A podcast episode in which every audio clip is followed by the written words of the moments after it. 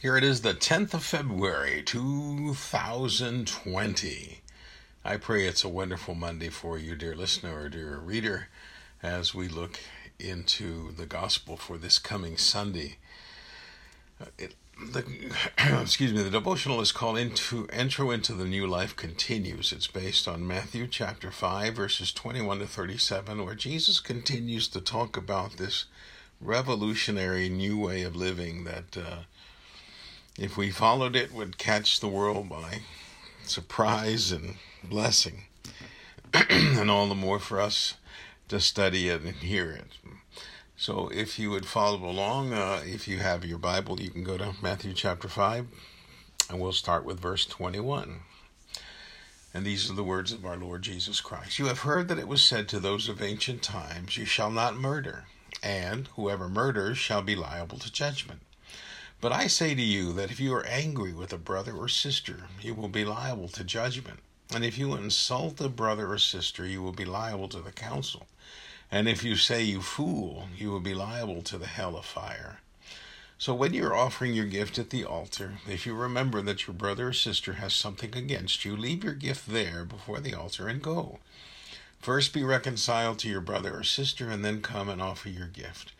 Come to terms quickly with your accuser while you are on the way to court with him, or your accuser may hand you over to the judge, and the judge to the guard, and you will be thrown into prison. Truly, I tell you, you will never get out until you have paid the last penny.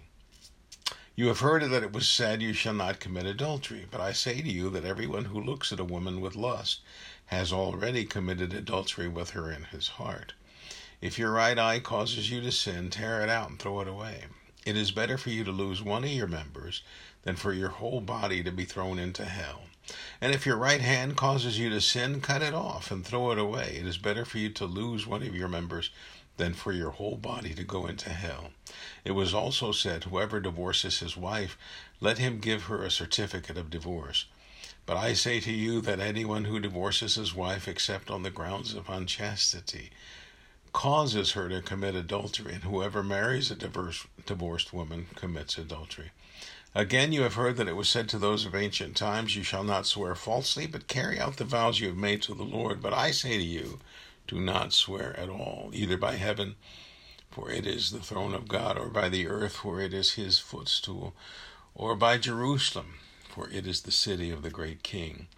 And do not swear by your head, for you cannot make one hair white or black. Let your word be yes, yes, or no, no. Anything more than this comes from the evil one. This is the word of God for the people of God, we say. Thanks be to God. Well, again, happy Monday, dear listener, dear reader. I pray that you bless the Lord this weekend with your worship and praise. I pray that whatever sermon you heard kick-started a response for Jesus in your life. I also pray that worship and praise continue today as we pray and reflect on God's word. As we pray today, I ask for prayers for Mr. Uh, Kerry Bodecker of Austin, Texas, who was United Methodist Men president of the Rio, Texas conference. On Friday, uh, Kerry underwent surgery and is recovering in the hospital there in Austin with hopes of returning home on Monday or Tuesday.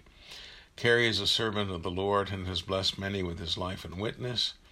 I ask that we pray for his healing and recovery. Prayers continue for our sister Eva Boskamp as she continues to deal with pain from injuries on her ribs in Gonzales, Texas. Pray for one another and pray for yourselves. Why do we pray, brothers and sisters? Because God answers prayer. Yesterday's gospel lesson was also from Matthew chapter 5 and started with verse 13 and covered Jesus' comment on the law. Talked about salt and light, and the importance of the law. Jesus said he did not come to abolish the law, but to fulfill it. And in today's passage, we begin to see what he meant by this. What Jesus shares is nothing less than radical and revolutionary. The law, namely the Ten Commandments, has the solid thou shalt not kill. There's really no way around that word from God, the author of life.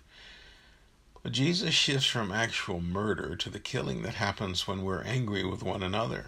And if you've ever been really angry, you know that Jesus is telling the truth about the impact anger can have on our souls. Anger that leads to insult and name calling leads to a liability with God, as if we had indeed already killed that person. Then Jesus addresses adultery, another of the Big Ten. But listen to what Jesus says. He said, Everyone who looks at a woman with lust has already committed adultery with her in his heart.